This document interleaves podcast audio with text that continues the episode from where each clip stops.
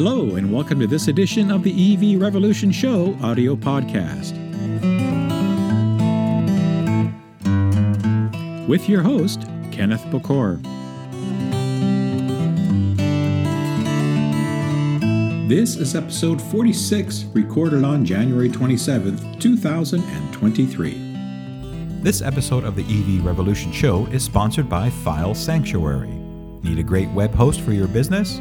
Need to get email at yourdomain.com? They provide professional, feature rich web and email hosting for any project you have in mind. Get started today at filesanctuary.net forward slash cloud and save 10% with promo code EVRevShow.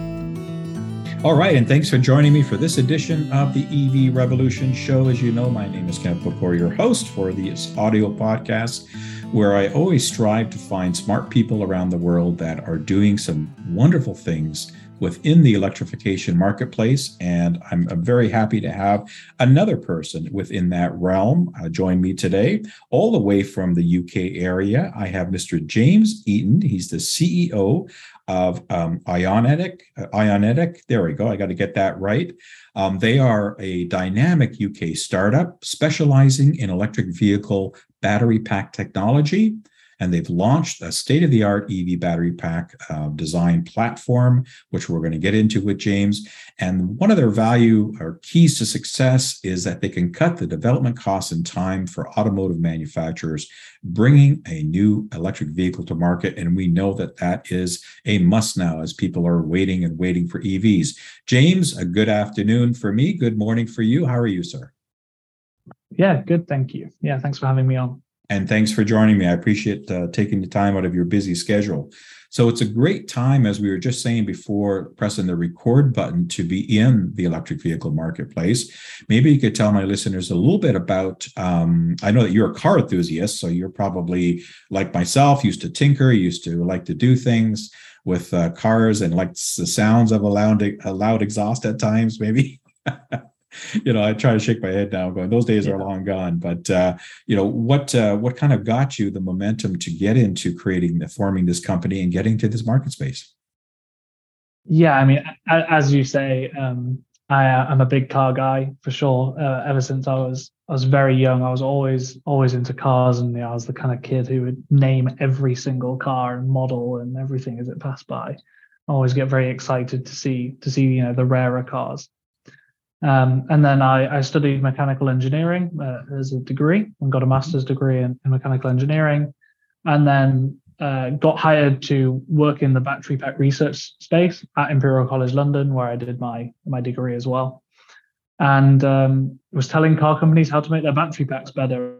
And then I left that to form Ionetic, and, and we launched at, at the very early stages of consultancy. And we were just going to tell car companies how to solve you know, specific battery problems, whether mm-hmm. it's make it charge faster or make the range longer.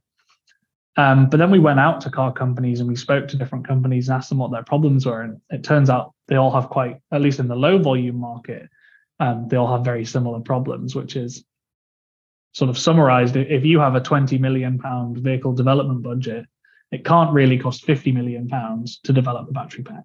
Right. Um, so what we then did is we we pivoted, we dropped the consultancy thing. Now we've been squarely focused for uh, a little over a year now on trying to make battery packs cheaper to develop, trying to get more range into vehicles, trying to get charging faster, and, and trying to get vehicles into production. And so you guys design um, these bespoke uh, platforms uh, with the ability to customize it per auto manufacturer needs. Is that how I'm reading this? Yeah, so we have we have the baseline platform, mm-hmm. uh, and what we do is we use software and hardware to get through design and testing really quickly. So we're tailoring our platform for what you need, whether it's a higher voltage or you want uh, it to be this wide or this long, um, or you want you know 50 kilowatt hours in the vehicle, you want 100 or 400 kilowatt hours. So we can tailor all of those different parameters automatically using our software to create the best solution for you in terms of the, you know, the series and parallel and the number of modules and all those different parameters that can be varied. Mm-hmm. And would you say that the electric uh, propulsion powertrain, including the battery pack, is probably the toughest part of a new startup's um, you know OEM goals to to build cars? I mean, you know, frames and des- and automotive design they haven't really changed that much. There's different use of alloys and things like that, but I take it as you're saying that you saw that market potential in being able to provide expertise in more of the powertrain components, correct? Um, yeah, I mean, I think with this shift from combustion to EV, obviously the biggest change is the powertrain. Mm-hmm. Um, obviously, a lot of other components are going to stay realistically quite similar. But what we are seeing is we're seeing other changes. Like obviously, you have to change how the vehicle frame is in order to package the new powertrain in a different way, like having the battery pack under the under the cabin, for example, mm-hmm. or or looking at um, other sort of changes that we're seeing happening in the market. Like suddenly we're seeing the average drag coefficient of all the cars come down because mm-hmm. we're trying to increase that efficiency and get more range, and that's never really been. or no one ever felt the need to do that with ICE. So we're seeing these other changes mm-hmm. that are positive changes, right, that are happening to the whole vehicle system. Yeah, it's interesting you point that out. So, what was not really that important before, unless you were in the sports car realm or racing or something like that, where drag coefficients, uh, drag coefficients are very important.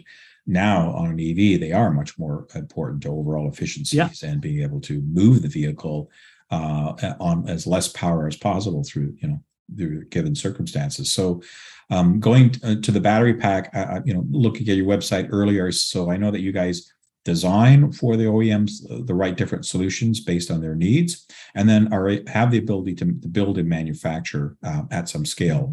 Um, can you comment a little bit? Sorry on um, what types of um, uh, uh, you know, it looks like you're using cylindrical batteries versus pouch, uh, and some reasons for those decisions. Yeah, so um, we we plan to have sort of the full setup of battery packs. We plan to be able to do design, testing, and manufacturing. Um, we don't have a mass production facility open yet, but we plan to open one in the UK in, in the coming years to to certainly help with the demand here and in Europe and in some cases in the US and, and North America as well. In terms of the architectures we've chosen currently, our, our first hardware platform is a, is a 2170 variant, so 21 millimeters in diameter and 70 millimeters tall, um, which is about three inches tall for, for the American or US viewers. Um, we chose that for a few reasons. Um, one is supply chain security, um, because 2170 as a, as a size has been adopted by a lot of different manufacturers. So there are a lot of different options there. Um, another is scalability. So we can really be flexible on module size and pack size by using that 21700 format. And another is energy density. Um, and we think with the right design, you can achieve more of an energy, a more high energy density um, with that 21700 platform than versus a pouch cell, for example. Oh, interesting. Because I was going to talk to you about energy density. So that's interesting observation that I had not heard of. That that um, type of uh, uh, cell environment is much more conducive to having better results from an energy density. Is there a reason why, without going too deep into the physics realm or anything? Um, I think there there's sort of a variety of reasons. Um, some are to do with sort of system design. Like, for example, with a cylindrical base pack, you can make really quite large modules. Whereas we look at the sort of average size of, of pouch cell modules, and it tends to be, you know, sort of orders of magnitude smaller. So take a, a VDA 390 module, which is what the Porsche Taycan uses, has 33 of those modules. Whereas one of our philosophies is we want to be able to have the least least number of modules possible because that means less structural weight. It means more of the weight we're putting into the pack is used for the energy and therefore the range and powering the vehicle. So that's what also one of those reasons is like a system level you can you can achieve improvements through that that mechanism. Interesting, and and it's a great point that you bring up because just recently, in fact, I think it was yesterday or the day before, because I'm losing track of time with uh, time flying by so fast. But you know, we there was a news report that GM, of course, with the Ultium platform, and my listeners and watchers know that I'm, I'm i push GM quite hard. Um, I'm behind them. I think that they're one of the one of the movers and shakers of the auto environment if they can do things right, specifically here to the North American market space at least. Um, they've got they've you know they're all in all this kind of stuff that they've been saying for the last few years. Lots of models coming out, but they announced now that now they're looking to move potentially move away from pouch way in the future, but to start you know looking at um, building another battery plant that would be based on cylindrical cell technologies and looking at manufacturers there um, for maybe like an Ultium version two or whatever they're they're going to call their platforms. So, would in your opinion, would that be again similar to what you said for some of those reasons? Why? Yeah, I think we're seeing sort of an overall market trend towards uh, cylindricals for for a lot of solutions, especially high range solutions. I think if you want a lower cost and you're less um, sensitive on, on what range you want to achieve, then you know something like a prismatic solution with with an LFP chemistry is quite a good good idea. But if you really want to maximize the energy in the space you have available and you're less sensitive to cost, then an NMC based cylindrical solution seems to be the way the market's trending. Great, and you know you're you're leading all my questions quite nicely. We haven't planned this, folks. It's just the way the conversation's going. That's great because I was going to ask you what you're starting to see now for uh, prevalent um, chemistries I know that chemistries are always changing. It's a moving target. It's a technology that's constantly evolving, right? The, gold nugget here is to be able to pack more energy density in a small, in the same or smaller area, you know, and and and with longevity and you know resistance to heat and resistance to cold and stuff. What have you seen? Uh, you guys have been seeing as you transition into this manufacturing role and, and you know away from the consultative approach on chemistries that seem to be the ones that are going to stick around for a while. Um, that work for I mean, consumers, I, I, I, guess. Yeah. Mm-hmm. Yeah, I, I, think for the for the next decade at least, we're we're, we're going to stay with sort of solvent based batteries, i.e., not solid state. Um, we're going to see uh, a lot of NMC um, based chemistries uh, with with an increasing amount of nickel versus manganese and cobalt. So the prevailing uh, uh, NMC chemistry right now is, is an 811 ratio, so eight parts nickel, one part manganese, and one part cobalt. But we're going to see that going up to things like 911, 9, 0.5, 0.5, uh, and that trend go that way on NMC. And then we're also going to see LFP stick around for those low cost solutions where where range is less important. Um, it doesn't necessarily apply so much to um, the North American market or the European market, but definitely applies in developing markets or for city get around cars, right, for smaller vehicles. Um, in the future, we'll definitely see new chemistries come along. You're starting to look at solid state and semi solid state, and those will provide step change improvements in energy density. But it's obviously critical that we have a route to commercialization and mass manufacturing for those technologies. And then when we look at future technologies in the really long term, looking at not just lithium ion, but looking at lithium air and lithium sulfur and looking at um, not just lithium, looking at manganese and sodium chemistries. And, uh, and we definitely see, especially on the sodium front, the, a lot of traction growing in those in those departments as well.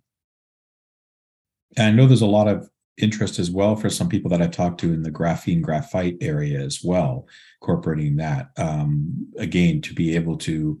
My understanding is that would help to sustain higher charge rates. I I know that there's a movement to try to get the battery packs, you know, the battery charging experience as close to a gas or petrol filling experience as possible, which is again a somewhat of a barrier to adoption, depending on who you talk to, where you are, what they're doing. You know, I say somewhat because there's a great financial benefit to going all electric, but some people don't want to wait 30 minutes, 45 minutes at a charger where they get this, you know, mentality is I just want to do a five minute stop and then I'm out of there. Um, is that part of that equation? Are you seeing, you know, chemistries trying trying to work to, to bring those charging times down and be able to increase the charging speeds and not blow up, you know, not destroy the batteries? Um, I, I think there's sort of two components here. There's one about the chemistry and one about sort of consumer behaviors generally. Um, so on chemistries, there's loads of different chemistries coming out that increase energy density or, or, i mean we're sort of really getting into the electrodes here and looking at what you can do to anode and what you can do to a cathode uh, in the battery to make it charge faster safely without a lot of heat generation and degradation or increase energy density. A, a very popular example is adding more silicon into the graphite uh, to get more energy density in there. Um, but i think we're also getting to this point now where consumers are starting to see that their relationship with their car actually needs to change a little bit. Like, never really before have you been able to get more energy into the vehicle at home. Whereas now that's true, right? Now, now you can charge at home. You can fill up the the tank, as it yeah, were, your, your home from your, driveway. Station. Yeah, and when you look as well at what the ranges are of these EVs and the average driver in on an average day, you can very much not ever need to go to a charging station or a petrol station. If if you're an, an average driver in uh, at least in Europe, you're very unlikely to drive more than 20 or 40 miles in a day. Which means you can go home at night plug into like the normal socket and you will be fully charged again by the morning comfortably. Um, and another thing we also need to think about is the capacity of the grid, which is another problem that needs to be solved. Is if you have these 300 kilowatt chargers and you have 10 of them lined up and they're all full, that's three megawatts, right, of, of power being put to that one small location.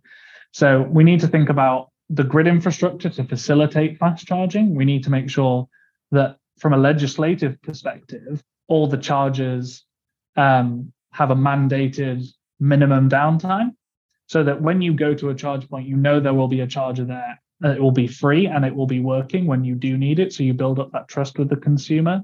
But then the consumers also need to think about like, what do you actually need from the vehicle now? Now we have this uh, capability to to fill the tank at home.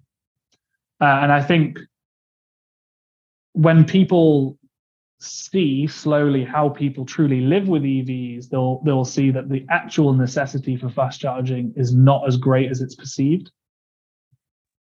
Yeah, it's a great point, you know, and it's interesting because you're you're predominantly speaking from you know a European perspective, right? Much more dense, high populations less of a geography than we have here in North America. You know, it's not I could drive 18 hours and still be in the same province that I live in, right? Whereas yeah. 18 hours in Europe, you're you're in five different countries. So, you know, it's a yeah. different mindset, but you're absolutely right. It's something I I I, you know, beat on people's heads in a nice way over and over again is about that EV experience because people do get hung up on, well, there's a gas station on every corner, but so I need a charger in every corner. And no, you don't. So, yeah.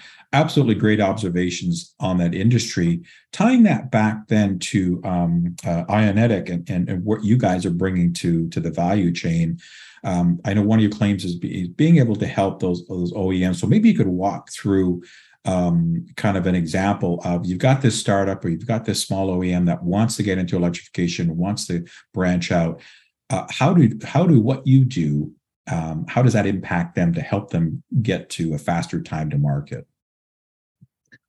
So there are different trade-offs you can make it in batteries in, different ways. You know, you can you can have less power and have a lot longer life. You can have a lot more range, but that comes with slightly higher unit cost for the battery pack.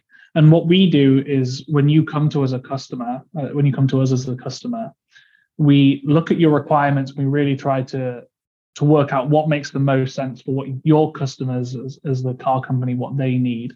And then we take our platform and we mold it for exactly what you want to achieve. And we can do that really quickly because of how we've built it up. Uh, and then we go through the testing phase we get all the certifications and then we're going to put it into production yeah in, in the coming years. If you're starting a, an ev program now you're probably looking at 25 6 7 plus uh, in terms of when you're going into production. So what we can do with that is we can we can be faster if you need us to be. We can be cheaper than other options in the market. We're, we're much less of a project management headache, right? Instead of going to three or four or five different companies to get your vehicle from zero to in production, you come to us, we manage the whole thing from day day one to the day that that vehicle stops being sold on the market, which could be, yeah, 12 plus years away from now, maybe mm-hmm. longer. Mm-hmm. Yeah, it's uh, I know so it's a 15 year. yeah. Thing. Wow, interesting. So, uh, what what do you what would you say as an average, um, you know, re- reduction in that time to market? You know, the average cycle is five to six years. Let's say from an OEM that wants to, you know, draws a design on a napkin until something rolls out of production floor.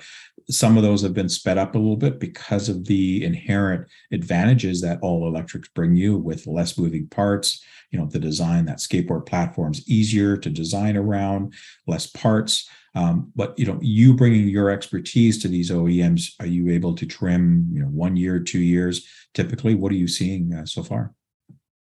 Um, yeah, I mean, I think it, it's a great point that we're seeing accelerated development times. Um, I mean, if if you're starting, if, if you you know, for example, if you have five product lines and you only have the resource to run through sort of one starting one year at a time, if you start now, you'll finish the fifth one in 2032, which means that you'll have not completed that cycle by the time ICE vehicles are banned in the UK uh, and probably soon in Europe if that if that is brought from 2035 to 2030. So what we really need to do is we need to bring everything forward and the car companies are acknowledging this and trying to bring their timelines forward to, to try and meet that 2030 target that's at least in the uk and we're seeing it in, in some states in the us are talking about 2030 target for um, banning the sale of com- only combustion vehicles in terms of what we can do um, again it depends on who you are some people we're not the bottleneck um, so some some people just have a fixed three or four year timeline, and if we could, we you know if, we, if they wanted us to, we could go faster. But that's just the timeline for the other vehicle systems and the other um, sort of things that need to happen to get a vehicle into production. Some customers are coming to us saying, you know, because of um, because of X Y Z, we had to delay from 2025 to 2026 or 2026 to 2027 and then we're trying then it's a case of trying to work with them to bring that back to the original goal to bring it back from 26 to 25 or 27 to 26 um, so it's definitely possible. It's definitely possible but it does depend just what you need as, as a car company absolutely um, so great observations and, and, great insight as well to that um, what in your roadmap to where you are, what would you say has been the biggest challenge? If you could narrow that down. Yeah, I mean, uh, like starting a company from scratch has a plethora of challenges, right? For I sure. Mean, yeah. Yeah. Whether it's technological, whether it's uh, you know, from a commercial perspective, um, there is just thousands of things to do mm-hmm. all the time. Um, I think in, in terms of the biggest challenge, um, I mean, it is probably the one that's ahead of us, right? It's probably it's probably going to be getting from sort of prototype production to gigawatt hour mm-hmm. manufacturing capability. Um, I think, without wanting to name name names in the industry, uh, it's becoming clear now that manufacturing is as big a challenge or, or potentially a bigger challenge than the design to get there. Yes. To get to the day where you can turn on the production line. Mm-hmm. Um, so that's probably going to be what what is coming down the road. But obviously, mm-hmm. we're hiring great people for that, and and sort of hopefully building some great technologies to make that um, as easy as it can be. Mm-hmm. And just so I understand, um, the cells themselves, are you buying those cells from somebody who's making them, or are you manufacturing the cells yeah. as well? No, so we we buy the cells from mm-hmm. our cell supply partners, um, and then we take those cells and we put thousands of them in a box, mm-hmm. um, hopefully better than anyone else on earth. That's the there dream. you go. So with a nice BMS and a nice thermal management system and all yeah. the safety safeguards and all that kind exactly. of stuff.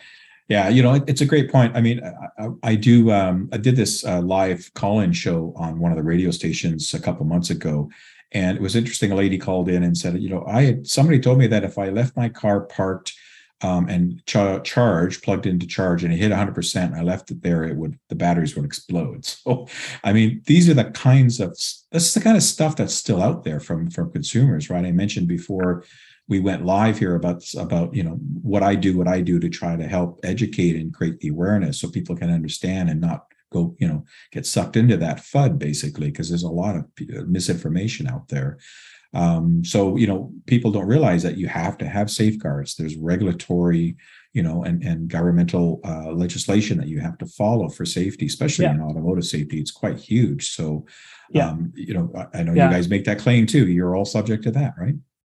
Yeah, I, I promise the uh, the sort of legislation certification effort is not small. Um, mm-hmm. I, I, think you know you, you, we have to be honest. Like uh, problems do occur in EVs. Like it's not like it's not like there's some perfect technology that's never going to have any issues. And I have no doubt somewhere in the world at some point someone has left a car on charge and for whatever reason the safety system's failed and it's caused a problem. But that you know that happens once, it gets reported in the media, and everyone thinks all EVs do this. Right. If you forget to take it off charge, they all go on fire. But this is completely not true. Uh, and you've got to remember what we're benchmarking against, right? It's like people suddenly have this opinion that all the EVs go on fire and ICE, ICE cars never have this issue. But actually, if you look at the statistics, combustion vehicles set on fire way more than EVs. If, that's your concern, you're actually safer getting an electric car. And it's the same thing with safety. It's the same thing with mm-hmm. like rollover, right? EVs get exceptionally high scores for safety and crashes because they they they have such a low center of gravity that they almost never roll over and it's not a thing you have in ice cars so i think that you know there's a part about media and perception of rare events um but yeah there is also a part about customers understanding what it truly is to have an ev i mean one, one thing i get all the time i don't know about you is about charging ports and people think they're all different.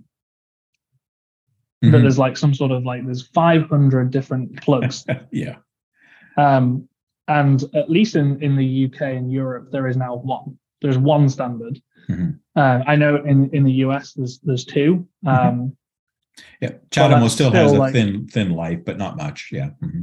Yeah. So I mean, ignoring CHAdeMO, which is mm-hmm. sort of getting phased out in Europe and North America, you've got in North America, you've got CCS and you've got Tesla superchargers. Correct. Yeah. Mm-hmm. And in the in the uh, EU, you've got just CCS. Mm-hmm. But people still think they're going to go to chargers and that will be the wrong plug. but it won't be. So there's you know there's a part of education there as well. Absolutely. Yeah. You know, you, you, hit on some great points that uh, you're out there saying the same things I am about trying to, uh, you know, de- debunk and demyth myth, uh, a lot of the things that are out there uh, certainly. Now, so your battery pack system is called ARC, and again, the, some of those advantages, you know, bringing that manufacturing and uh, design and expertise to OEMs to be able to get them to market faster, to help size the right pack, have all the safety features, have, have the ability for long life, you know, uh, multiple charge cycles, all that kind of stuff. Are you able to talk about where you guys are, are on the pathway for some clients? Are you close to starting to get to uh, being able to start manufacture for some clients in the near future? Um, I suppose it depends what you mean by near future. In automotive okay. timelines, yeah. Well, you know, near future away. could be anything. Yeah. yeah. Um, yeah. I mean, we, we've got, we've had, I mean, frankly, a bit of an exceptional amount of, uh, of customer engagement and oh, interest from from OEMs, ranging from you know the biggest ones in the world down mm-hmm. to you know just a, a, small team that wants to make ten EVs, mm-hmm. um, and and everything in between uh, in terms of where we're at, you know, we want to start doing mass production in sort of 2025 for, okay, for some of the customers we're speaking to now. Not too far away. But mm-hmm.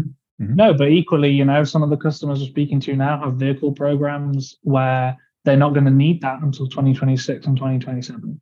Mm-hmm. Um, and that's just sort of the reality of automotive timelines. It's like even if we could deploy it in mm-hmm a year, it, there wouldn't be anything to put down the line. Right. Um, because you you can't turn around a whole car that quickly. But in terms of us, you know, we're going to really work closely with our partners to come up with with the best manufacturing solutions um, that work the best for the customers we have. Mm-hmm. And and so far on this on this journey that you're on, uh, I know that one of your claims is obviously bringing the cost down, uh, cost yeah. of production down. How have you seen battery pack prices go down? I know you know I throw some numbers around and, and I've seen presentations where you know when the 2010 2011 leaf came out it was like $2000 a kilowatt hour now it's yeah. you know um, buck 25 150 us somewhere we haven't hit that hundred dollar you know number yet and with inflation and supply chain and and global events that are going on over the last few years that uh, you know we we're hoping to cross that barrier but obviously kind of ricocheted maybe bounced up a bit how have you seen that whole uh, uh, costing mechanism scale yeah, so there's two there's two parts to this. One is the cost to develop the pack, and then one is the cost to make one battery pack in mass production. Um, our cost saving mainly attributes um, to that development cost and, and how much we can bring that down versus going to a design consultancy and then a test house and a contract manufacturer. So we can really bring the cost down, you know, really significantly on that side. In terms of unit pricing, we, are targeting low volume customers and depending on who you speak to we we can save them money on that side as well um, we, we've definitely seen that with some people in terms of sort of looking more macro and not just at us battery pack pricing has come down enormously and and with the exclusion of 2022 where it went up 3% i think mm-hmm. Is it um, mm-hmm. I think it was three percent. Maybe it was less than that. It was a very small percentage. Um, yeah, I expect that trend to continue of, of pricing coming down, um, especially as we achieve further economies of scale, so not just as Ionetic, but as a sort of globe of, of battery producers. Um, as we see new technologies, as we see new chemistries, I think those those different things will drive the price down. As we see other companies grow their capacity, there'll be more competition and that'll drive price down. Um, so you, know, I, I, don't want to put specific numbers on it, but yeah, I think we can certainly expect that we will be seeing the hundred dollar per kilowatt hour price uh, point come up, especially in high volume in this decade, um, without a doubt. Totally agree, and you know, and, and hopefully cost vehicle cost parity along with that at some point as well. Got two final questions for you. One, I wanted to chat about um, um, the recyclability. Obviously, that's a big proponent, you know, component. I get that a lot. You know, people go back to me, well, you know, coal plants are supplying electricity and then these things are ending up in landfills. So it's not greener for the environment really. And so I have to kind of answer those questions, uh, you know, by, by what we know is going on with the science and what's going on in recyclability. But my understanding is that most of the modern packs now and cells are, are in excess of 90% recycle and, and even some of those minerals and from the cells themselves being reclaimable be able to put back into into supply chains. Is that what you're you're seeing from your offerings as well? Or will you're planning for that? Yeah. Yeah so there's sort of several several components. One one is about the the myth of where the electricity comes from. One is about you know recyclability and then one is about sort of capacity of recycling and to tackle recycling first, for us, we definitely consider it now. Um, but we, you know, you have to look through the lens of the packs we design today will not be recycled until 2040. Yeah, exactly. maybe, maybe further along. Yeah. So you, you got to think about that. You got to think about the advancement of technologies and where recycling will be. And we're already seeing some some really cool stuff coming out. Um, but people say, you know, it's not sort of commercially viable to recycle battery packs. And yeah, now it's not, right? Because there aren't really that many. But in 10 years' time, 15, 20, 25 years' time, all these battery packs will be coming into recycling plants and it will be more than commercially viable. It'll be profitable to do recycling on battery mm-hmm. packs. Um, so that capacity is going to grow as we need it at least in in the EU, um, it's I think it's now if it's not already a piece of legislation, it, it's coming that says all EV battery packs must be recycled. Yeah, I think so, it's coming. That's coming to North America yeah. if it's not already in some of the U.S. Stuff yeah, so I mean that, that, that that's happening as well. Mm-hmm. So it's going to be legislated that you have to recycle it, and the recycling capacity will grow as it's needed. Mm-hmm. On what I think is a more important point is, is this perception that EVs are somehow bad for the environment if the electricity comes from coal. Now, I did this calculation because I get this comes up so often.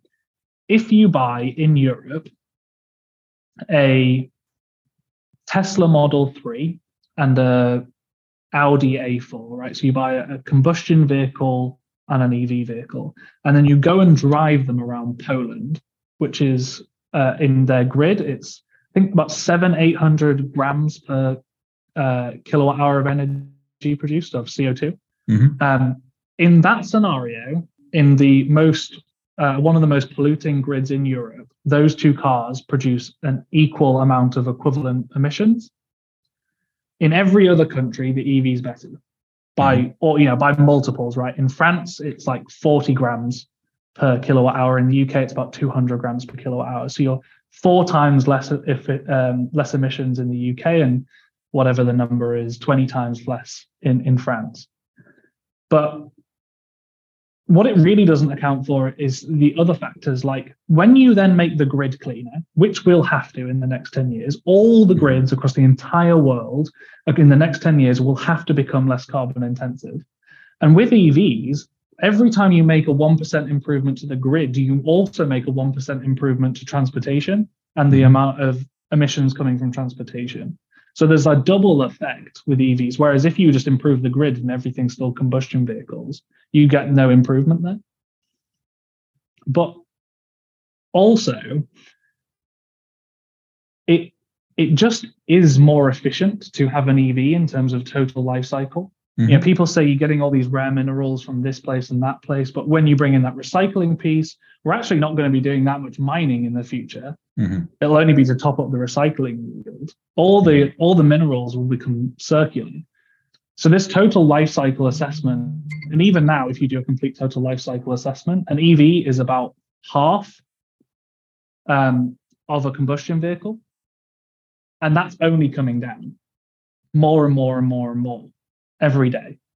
And then you can talk about like localized emissions, right? You drive around right. London or Shanghai or New York, mm-hmm. and all the particulate matter coming out of combustion engines that causes deaths and respiratory problems, that's all gone with EVs.